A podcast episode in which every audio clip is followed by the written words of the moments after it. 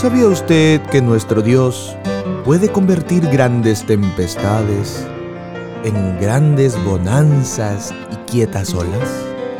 Mire conmigo el libro de Mateo capítulo 8 verso 23.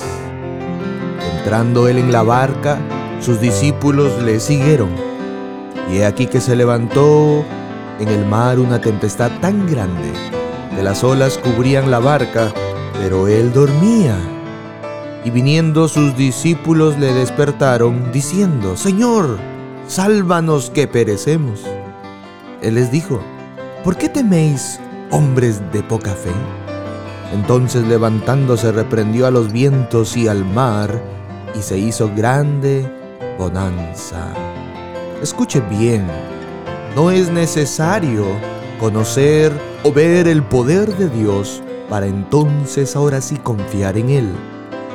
Muy posiblemente estos hombres no sabían el alcance del poder de nuestro Señor Jesucristo.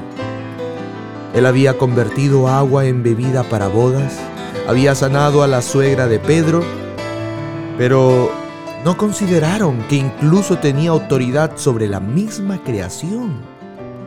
Pero no es necesario conocer o ver el poder de Dios para recién confiar en Él.